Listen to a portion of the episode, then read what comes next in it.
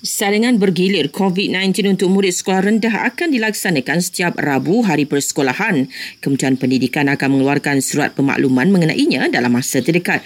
Baru-baru ini, Kementerian Kesihatan mewajibkan murid sekolah rendah menjalani ujian saringan COVID-19 mingguan secara bergilir bagi mengelakkan wujudnya kluster pendidikan.